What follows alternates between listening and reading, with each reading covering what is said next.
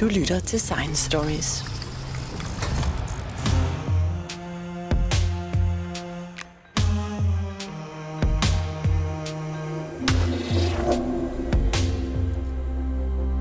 Nogle af de mest alvorlige sygdomme kan behandles meget bedre, hvis man kan forudsige, hvem der bliver syge.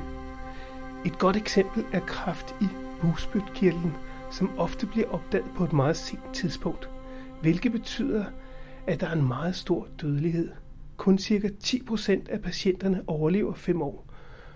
Og hvis man vidste, hvilke mennesker, der ville få sygdom, kunne man starte behandlingen meget tidligere og redde mange liv. En af de forskere, som arbejder med at forudsige, hvem der bliver syge, er professor Søren Brunak fra Novo Nordisk Fondens Center for Proteinforskning og professor Søren Brunak. Den sygdom, som I for nylig har publiceret en artikel om, er kræft i busbytkirtlen. Hvad er det for en sygdom? Ja, det er jo altså en, øh, en cancerform, som er en øh, cancerform, som ikke rigtig giver nogen sådan øh, meget alvorlige øh, symptomer. Det, det er symptomer, som tit øh, forveksles eller også optræder med mange andre øh, sygdomme, ondt i maven, øh, øh, diabetes er en risikofaktor, og, og, og der er mange ting, som egentlig ikke nødvendigvis behøver at tyde på, at man er på vej ind i sådan et, et busbytkirtelscancerforløb. Øh, øh, så, så det handler om at prøve at sætte alle de her symptomer og diagnoser og hvad folk nu har sammen til en metode, der måske øh, kunne ikke finde alle patienter, som får sygdommen, men måske øh, finde en gruppe, hvor der er rimelig mange, der, der, der får sygdommen, og så kan man så screene dem med øh, billedteknikker eller andre teknikker, der, der, der så gør, at man, man har en, en større uh, hit rate, kan man sige, for forhold til dem, der får sygdommen. Men er det ikke sådan, at dem, som i forvejen er genetisk disponeret, altså som har arvet nogle bestemte gener, at de er særlig sårbare? Ja, der er jo en genetisk disponering for mange cancer, men øh, det er jo også sådan, at, at, at genetikken, den får vi øh, med fra vores øh, forældres øh, soveværelse, de kombinerer deres øh, genomer, og så får de et barn ud af det, som så får en, en risiko, som bliver overført fra for, forældrene i øh, et vist omfang. Men det, der jo kommer oveni, det er øh, vores øh, livsstil. Hvordan vi lever vores liv, øh, hvad vi spiser, hvad vi, øh, hvad vi drikker øh, især, øh, hvordan vi ryger eller øh, ikke ryger. Så, så det er ikke bare sådan, så man kan læse ud af, af genetikken, hvem der får sygdommen. Hvis det var så let, så, så, så ville vi ikke have et, øh, et problem. Og det gælder jo rigtig mange andre sygdomme, at du kan have en genetisk risiko for at få sygdommen, men om den bonger ud hos dig, kan man sige, det, det afhænger af, hvordan du øh, lever dit, dit øh, liv, men også måske af, om du er uheldig at få nogle andre sygdomme, før du får sygdommen. Altså sygdommene, de er, øh, står jo i et vist omfang i ledtog med hinanden, og ligesom bygger nogle, nogle risici op, som så øh, udmyndter sig hos, hos, øh, hos nogen. Så hvis man først har diabetes, så er det måske enten et tegn på, at man også har bugspytkirtelkræft, eller noget, der kunne, kunne være på vej. Øh, så der er nogle, nogle tegn, som gør, at øh, det her kunne godt blive noget helt andet. Ja, men det er faktisk en tand mere kompliceret, fordi at øh, diabetes kan være en risikofaktor for at få øh, sygdommen, men, men man kan faktisk også få diabetes af at have sygdommen, eller få sygdommen. Så, så, så, så det er jo også det, der er det komplicerede ved at analysere sygdomsmønstre, at nogle gange så kan den samme sygdom være en risikofaktor, til en sygdom, i det her tilfælde bugspytkirtelskræft. Øh, Men det kan også være en komplikation til at, at, at få sygdommen i, i den, den, de faser, hvor, hvor den er tidlig. Så vi siger også lidt, at, at sygdommen kan være promiskuøse, at de optræder i forskellige sammenhænge, og det er lidt som at læse en tekst, kan man sige, hvor et A jo har en lyd, når man læser øh, ordene højt, som afhænger af, hvilke bogstaver, der står før og, og efter. De fonemer, der kommer ud, når man læser tekst op, de er sådan kontekstafhængige i forhold til sygdommen, og så hvis hver sygdom er et bogstav, Nå, så er det lidt på samme måde med, øh, med, med rigtig mange sygdomme, hvor, hvor øh, at øh, en bestemt sygdom både kan være en risikofaktor og, øh, og, en, og en komplikation til sygdom. Så, så, så det er det, der gør det lidt svært. Det er ikke nemt at lave en regel, der siger, at hvis du har fået det og det og det, nå, så sker der det med dig, øh, fordi det skal analyseres mere øh, kompliceret, og det er også det, vi har gjort i vores metoder. Vi bruger nogle af de her mere komplicerede øh, kunstig intelligens øh, metoder, machine learning, som vi også øh, kalder dem, som er, er gode til at øh, holde styr på korrelationerne mellem rækkefølgen i, i, i sygdommene, når vi bruger dem som input til metoden for at, at prøve at forudsige noget. Og det er sådan set lidt det samme som når man bruger de samme metoder til at få et en, øh, en neural netværk til at læse højt, for eksempel af, af en tekst, så, så prøver den også at lære af folk, der øh, læser højt, og så prøver metoden at finde det rigtige fonem til et bestemt A, som står omgivet af, af, af forskellige andre bogstaver. Og, og det, det er det samme, som, øh, som bliver udnyttet, når vi bruger folks sygdomshistorie til at forudsige, om de har en, en høj risiko for at, at få en øh, bestemt sygdom, øh, i det her tilfælde cancer. Så det, der i virkeligheden går galt, det er, at generne måske øh, har nogle små fejl, som enten kan være indbygget eller opstår, og som, som gør, at man på et tidspunkt øh, måske mister en reparationsmekanisme, eller man måske får nogle permanente genfejl, som, som bliver ved med at være der og bliver ved med at blive repliceret. Vi snakker om, om, om genfejl, men vi skal også huske på, at, at vores genom er fuld af det modsatte, nemlig øh, faktorer, der beskytter os mod sygdom. Vi, vi taler hele tiden om, om vores gener som noget frygteligt farligt, noget, der, der, øh, der påfører os en risiko.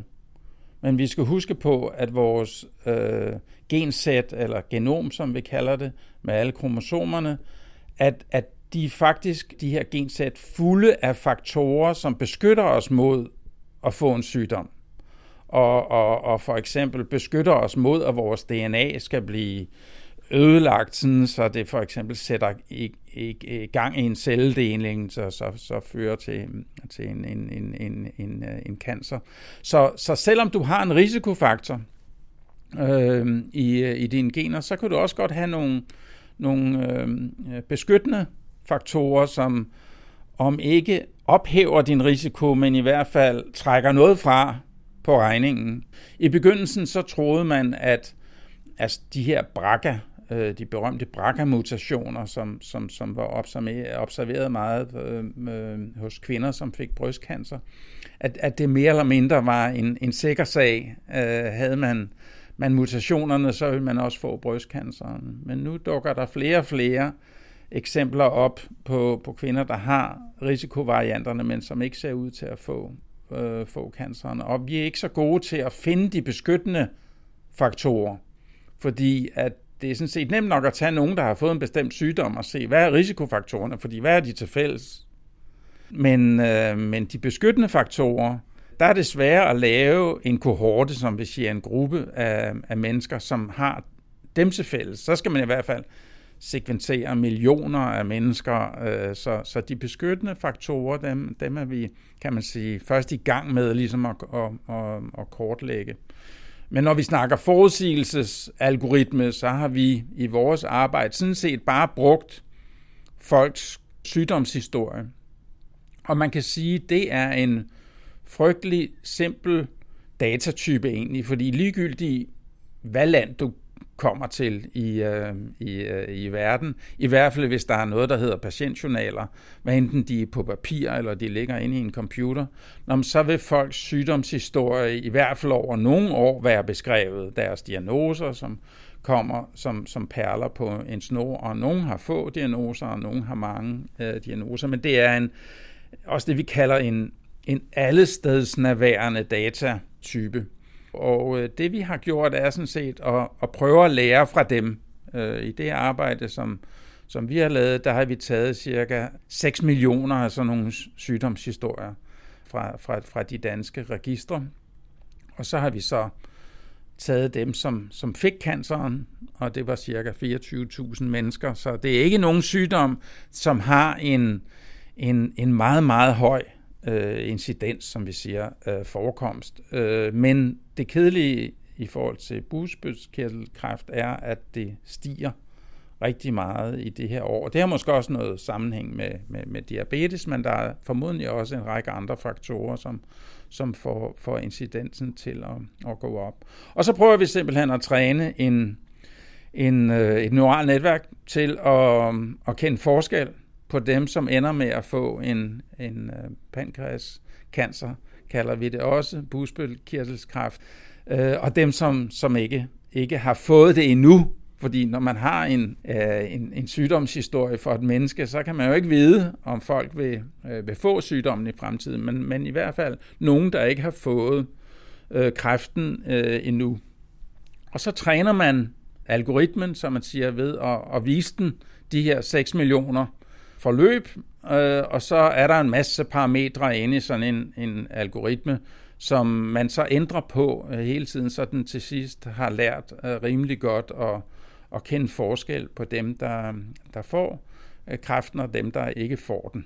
Og det er jo simpelthen en teknik, som kan finde diskriminative faktorer. Så hvad er det, der gør, at man kan skelne?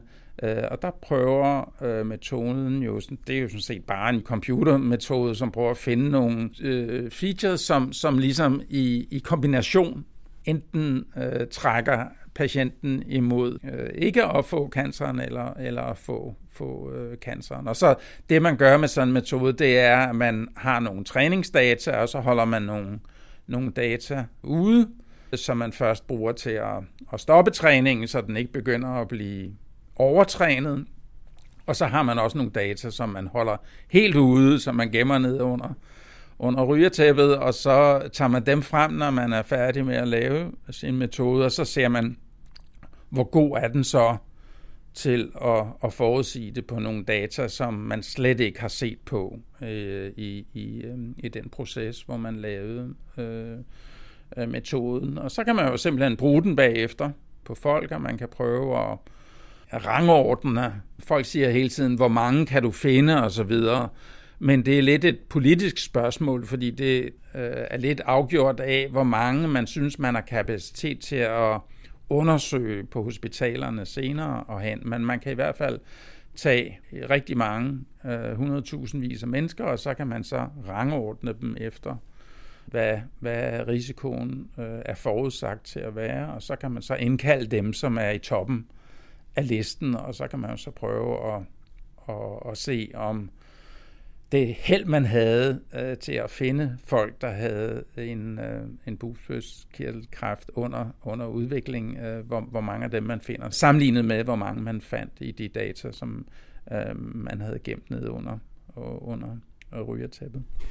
Men I sammenlignede også blandt andet med USA, hvor I havde en lignende stor gruppe af, af folk. Øh, hvad viste det resultat? Ja, det var meget, det var meget spændende, fordi at, at i, i de nordiske lande og også nogle andre europæiske lande, der, der gemmer vi jo de her diagnosehistorier. I Danmark er det faktisk sådan, så at øh, vi har dem op til 45 år, altså for sådan en som mig, som er ældre end 45 år, der ligger øh, 45 års historie i, øhm, i databasen. Men min, min egen sygdomshistorie, den er sådan rimelig kedelig. Øh, men hvis man er 23 år, så vil der ligge 23 års øh, historie, og nu er det ikke særlig sandsynligt, at man som 23-årig får, får den her øh, kræftform. Men, øh, men det, der er jo det gode ved den nordiske eller danske situation, det er, at vi har en database, hvor alle data ryger hen, hvad enten du bor i Lemvi, eller Aalborg, eller København, eller, eller Helsingør. Og så har vi noget, der hedder Landspatientregisteret, som samler data op, og vores personnummer bliver brugt til at putte de nye diagnoser, vi får ind på den rigtige person. Men der er situationen jo lidt anderledes i, i mange andre lande, og især de store lande har ikke nødvendigvis én national database. Det er jo ikke sådan, at vi skal pege fingre af USA. Det er lidt sværere at organisere data fra hundredvis af millioner af mennesker end, end for øh, 5-10 millioner øh, danskere. Når jeg siger 10 millioner, så er det også fordi, vi kan inkludere data fra de døde, så de er jo heller ikke øh, smidt ud. Men, øh, men der er nogle sundhedssystemer i USA, blandt andet det, der kommer fra Veteran Affairs Administration, hvor folk, der har arbejdet i militæret, får sådan en livslang dækning. Det er ligesom en del af den deal, man har som ansat i militæret i USA, at man så også får, får dækket sine øh, hospitals- øh, og behandlingsomkostninger, i hvert fald øh, i, i, i et vist omfang. Og der samler de data op lidt på, på samme måde. Og, øh, og som du sagde, så prøvede vi simpelthen også at se, hvordan den danske algoritme klarer sig på de amerikanske data. Det er den ene ting, man kan gøre. Man kan selvfølgelig også bruge den øh, metoden til at træne på de amerikanske data selv, så man kan sådan sammenligne på kryds og på tværs. Og, øh, og den, den var dårligere i USA. Nu skal man også huske, at de folk, der har været i militæret i USA, har været i Vietnamkrigen og Koreakrigen og 117 andre krige. Det er en befolkningsgruppe, som, som har mange flere sygdomme, end vi i gennemsnit har i, i den danske befolkning. Både psykiske sygdomme, men også mange andre øh, øh, sygdomme. Det er også en befolkningsgruppe, som består af mange forskellige øh, etniciteter. Øh, nu snakkede vi genetik før, og hvor vi i, i Danmark sådan er rimelig homogene, måske ikke så homogene, som vi ofte tror eller siger, vi, vi er. Men det er klart, når du går til amerikanske soldater, øh, så er der mange fra forskellige kontinenter, altså afstamning og så videre, det, det er mere kompliceret. Så, så det ville i hvert fald have været en meget stor overraskelse, hvis, det, hvis den danske øh, algoritme kunne klare sig lige, lige så godt i USA, som den klarede sig i, øh, i Danmark. Det, som jeg lagde mest mærke til, at vi inkluderer en stor figur over det i, i øh, artiklen, er, at når vi har trænet sådan en, en metode, øh, så sagde man tidligere, at sådan et neuralt netværk, det er en black box, det er en sort kasse, vi kan ikke forstå, hvordan den fungerer. Men det er faktisk ikke helt rigtigt, fordi vi har, vi har arbejdet i mange år med at finde ud af, hvad er det for nogle træk i data, som får den til at bonge ud enten ved at sige ja til cancer eller nej til, til, til cancer i det her øh, tilfælde. Og det er noget, der virkelig har taget om sig i, øh, i de senere år, at man vil gerne, som man siger det på engelsk, explaine algoritmen. Man vil gerne, gerne finde de, de træk, de features i data, som, som trækker forudsigelsen mod cancer eller, eller, eller det modsatte. Og det gælder jo ikke bare, når man skal forudsige sygdom. Det er jo sådan set ligegyldigt, om det er folk, der overtrækker deres øh, dankort, eller det er øh, folk, som laver mange ulykker for, for forsikringsselskaber osv. Man vil gerne finde ud af, hvad det er for nogle, nogle, nogle træk, som, som øger risikoen. Så der er meget stor interesse i det her explainability. Men, men det handler vel også om øh, folks livsstil, altså, øh, og der kan man vel virkelig gøre noget af, hvis man finder ud af for eksempel, øh, hvor farligt det egentlig er at ryge eller hvor farligt øh, alkohol øh, egentlig er på, på lang sigt?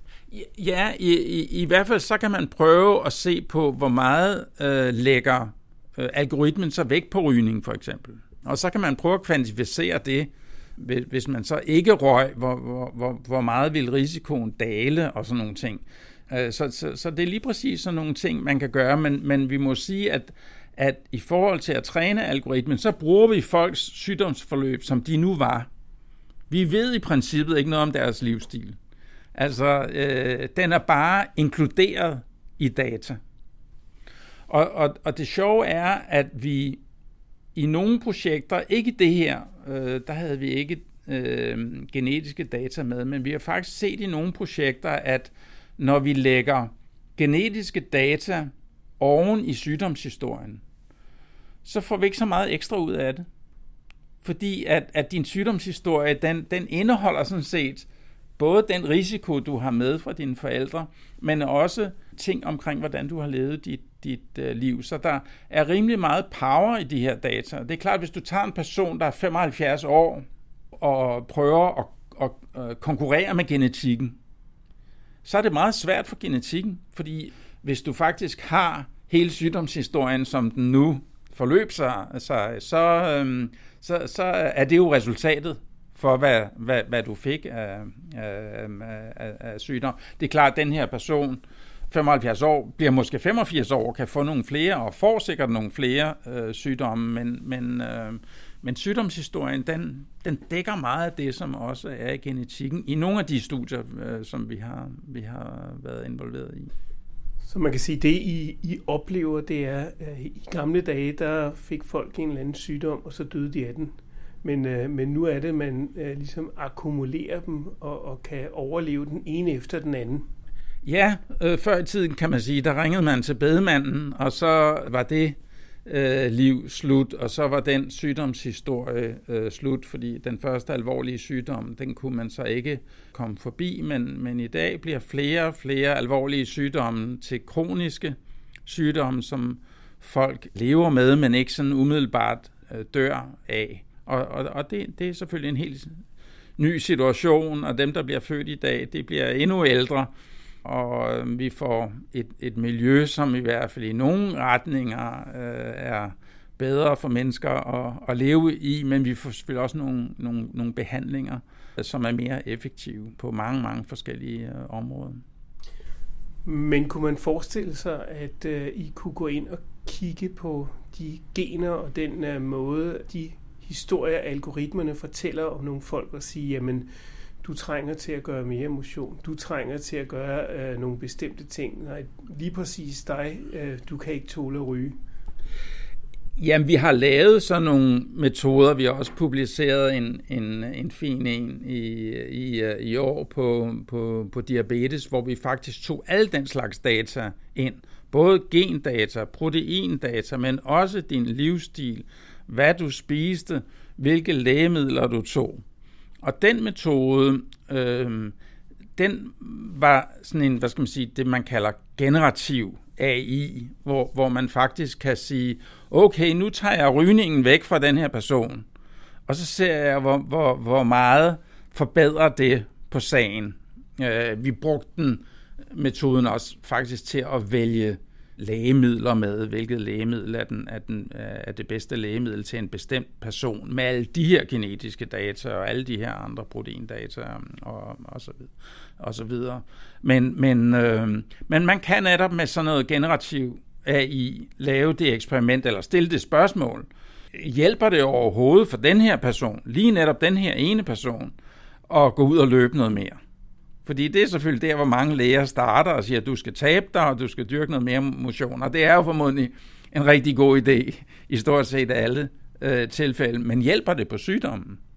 Det øh, er der mange eksempler på, at det rent faktisk øh, øh, ikke gør. Og hvis man kan vide det på forhånd for en bestemt person, så kan man sige, ved du hvad, vi sætter dig i medicinsk behandling med det samme, og vi skal behandle dig mere aggressivt, for det ser ikke ud til, at, at, at øh, at du får noget rigtigt ud af, af motionen i forhold til sygdommen. Men derfor er det en god idé at dyrke motion alligevel, så det skal ikke tages øh, på den måde. Men det der med at vide på forhånd, hvordan en behandling vil virke, det er ofte noget, man inden for lægevidenskaben har sagt, at vi kan ikke vide, hvad der ville være sket, hvis vi havde startet øh, patienten op på et andet lægemiddel først. Øh, vi er nødt til at prøve et lægemiddel af, og så ser vi, at det ikke virker så godt, så prøver vi et nyt lægemiddel øh, af, eller vi prøver livsstilsbehandling af først, og så prøver vi...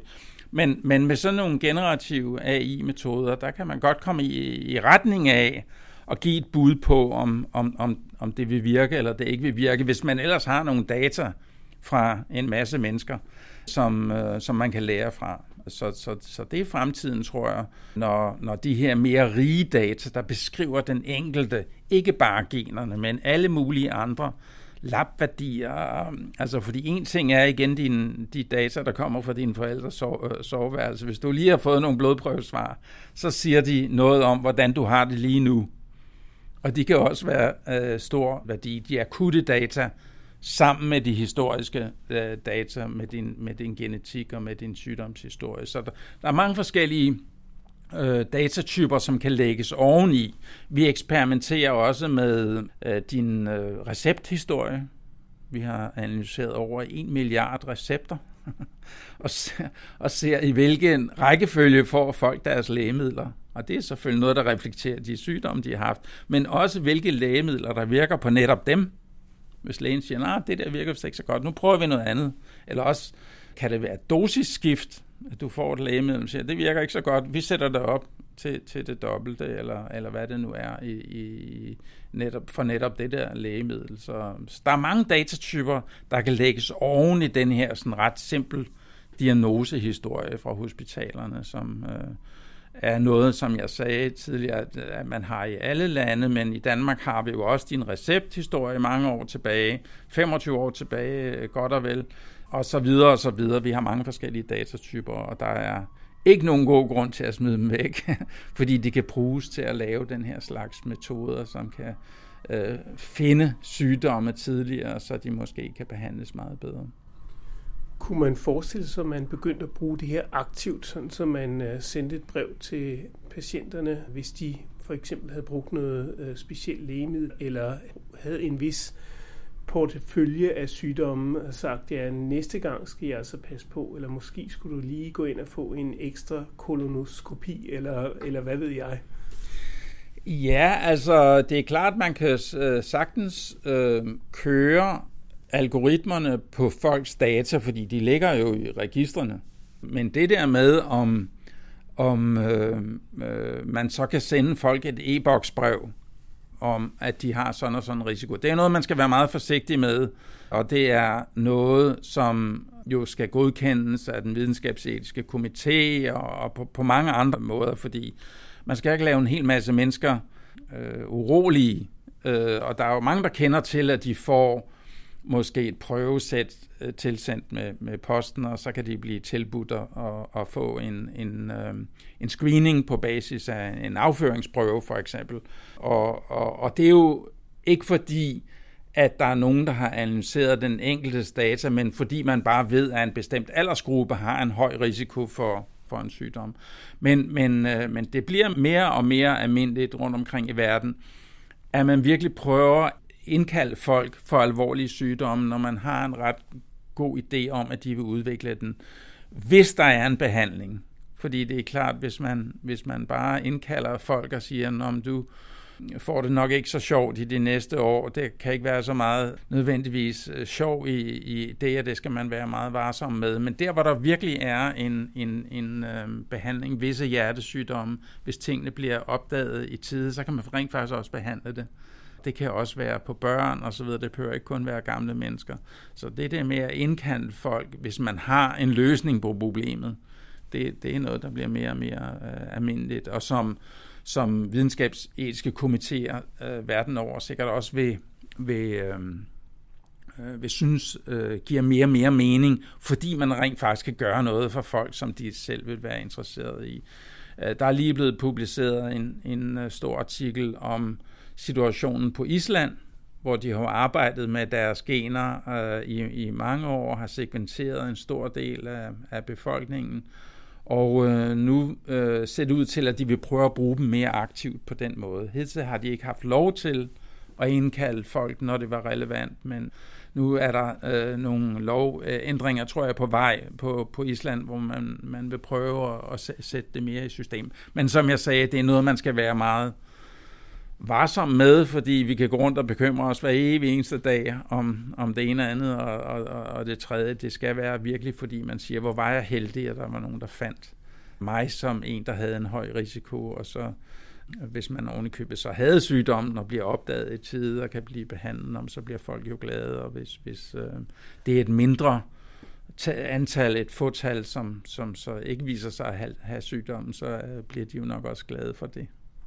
Der har jo netop været eksempler på for eksempel kendte skuespillere. Øh, var det Angelina Jolie, som fik fjernet sit bryst, for, fordi hun havde en bestemt øh, gen, som øger risikoen for brystkræft. Og det betyder så, at, at man måske netop får en masse folk øh, for urolighed, hvis man begynder at, at udpege dem som, øh, som potentielle patienter.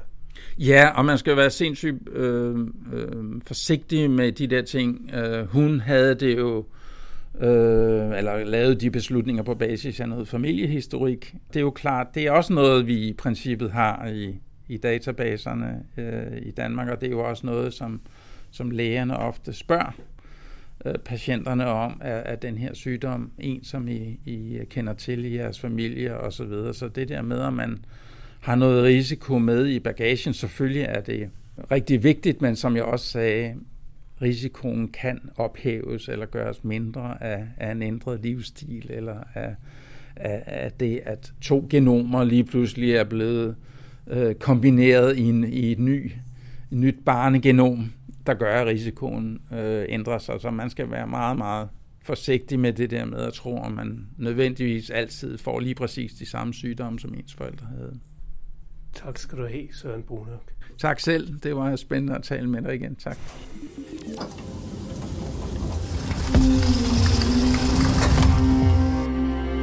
Hvis du holder af historier om videnskab, kan du finde Science Stories hjemmeside på www.sciencestories.dk.